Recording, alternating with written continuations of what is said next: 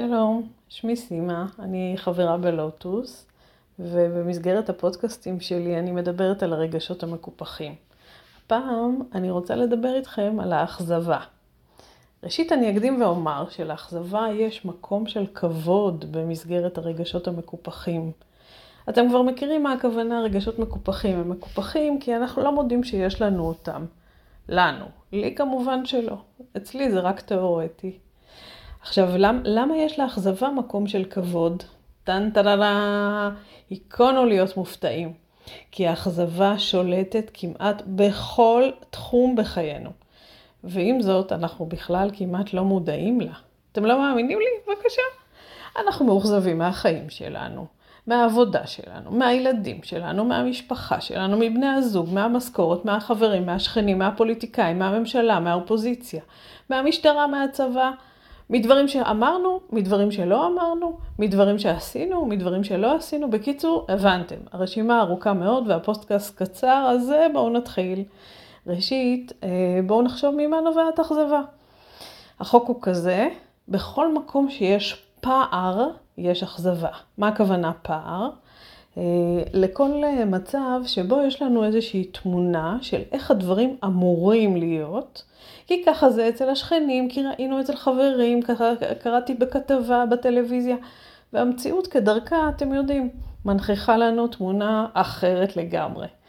אז כאן בעצם אפשר להגיד, אוקיי, כל פעם אנחנו, יש לנו איזו תמונה ומתאכזבים וזה.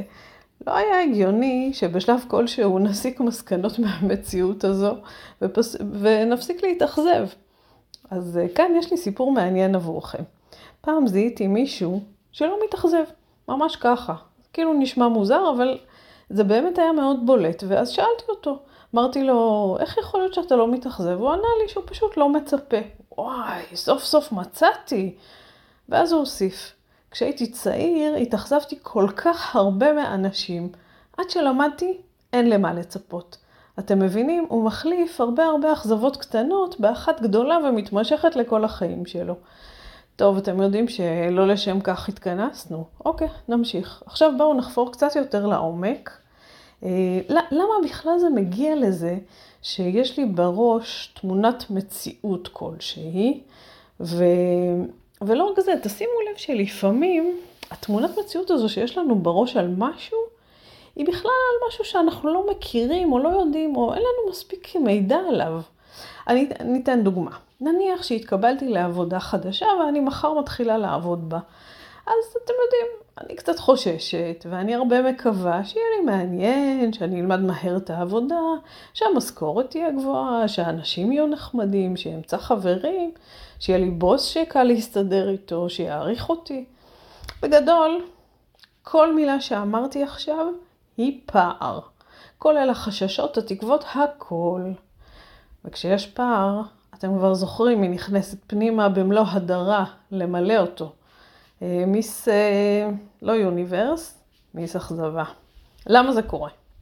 סיבה אחת די ברורה, כמו שאמרתי, שאין לי, לי מספיק מידע, אני לא כל כך יודעת מה קורה בעבודה שלי, הזו החדשה. אז אני ממלאת את הפער הזה, אתם יודעים, הראש עושה שעות נוספות, ומקווים ומצפים וכל זה. וסיבה נוספת שבגדול, משום מה, אנחנו רוצים שיהיו לנו חיים טובים, קלים, יפים. כלומר, אני רוצה ליצור מציאות אחרת עבורי, שבעצם, אתם יודעים, מציאות שאין לה שום קשר עם המציאות. ואז, אה, מה יוצא? שבכל פעם אני פשוט מתאכזבת. וזה עוד משהו שאני יכולה להגיד לכם בקשר לאכזבה שנותנים לה פער, היא תיכנס בו תמיד, והלופ שלה, של ציפייה אכזבה, הוא משהו שהוא כבר מוכר לי.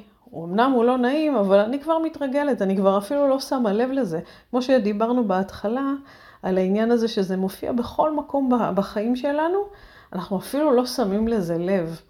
אה, לא יודעת, קיבלתי ציון מסוים, לא קיבלתי ציון מסוים, עשיתי משהו, לא עשיתי, היינו שם כבר. אה, בקיצור, זה נשמע די נורא. ובשלב הזה, שהאכזבה בעצם נמצאת כמעט בכל חלקה טובה בחיים שלנו. אני רוצה ליצור איזושהי הבחנה מעניינת בין אה, ציפיית תקווה לבין אמונה. בציפייה ותקווה כבר דנו, אתם יודעות, אתם יודעים, הן הן הסטארטר שמוביל לאכזבה, זאת אומרת אם יש ציפייה ותקווה, אכזבה כמעט בטוח תבוא. אה, אבל אמונה, בואו נדבר קצת על אמונה, למה הכוונה אמונה? אמונה זה, זה סוג של איזושהי ידיעה עמוקה שיש לי. משהו שהוא ממש כמו טבוע בתוך התאים שלי, של הגוף. אני לא צריכה לבדוק, לברר, אני פשוט יודעת, זה המצב וזהו.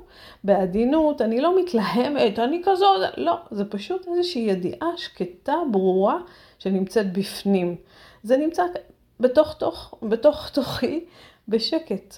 כלומר, אם אני חוזרת לדוגמה הזו של עבודה חדשה, עכשיו בואו נבדוק מה בעצם, אני אומרת האמונה, מה אני יודעת על עצמי, נכון? האמונה זה מה שאני מאמינה שנמצא בי, שאני.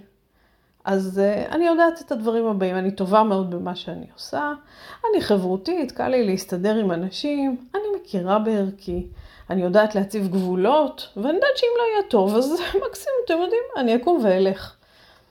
שמתם לב מה עשיתי עכשיו? במקום שאני אבדוק כל הזמן מה קורה בחוץ, אנשים, בוא, סביבת עבודה, אני בעצם בודקת מה קורה בפנים, אצלי.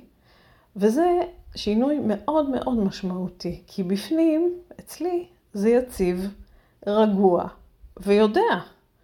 אני מאמינה בעצמי, ואם אני מאמינה בעצמי מהמקום הזה שהוא רגוע ויודע, אז uh, אני מאמינה גם בעולם, כי למה לא? השלמות לא רק האכזבה, גם השלמות היא מדבקת.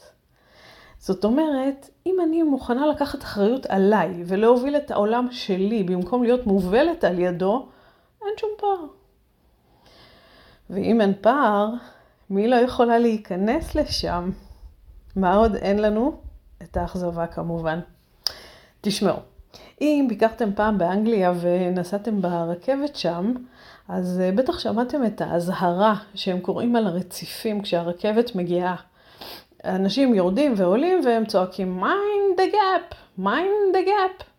מה הכוונה? הם, אה, המילה gap, הפירוש שלה זה פער או רווח, והם אומרים, היזהרו מהרווח הזה שיש בין הרכבת לרציף, אה, פשוט כדי שלא תיפלו. זאת אומרת, מה הם עושים? הם מזכירים לנוסעים.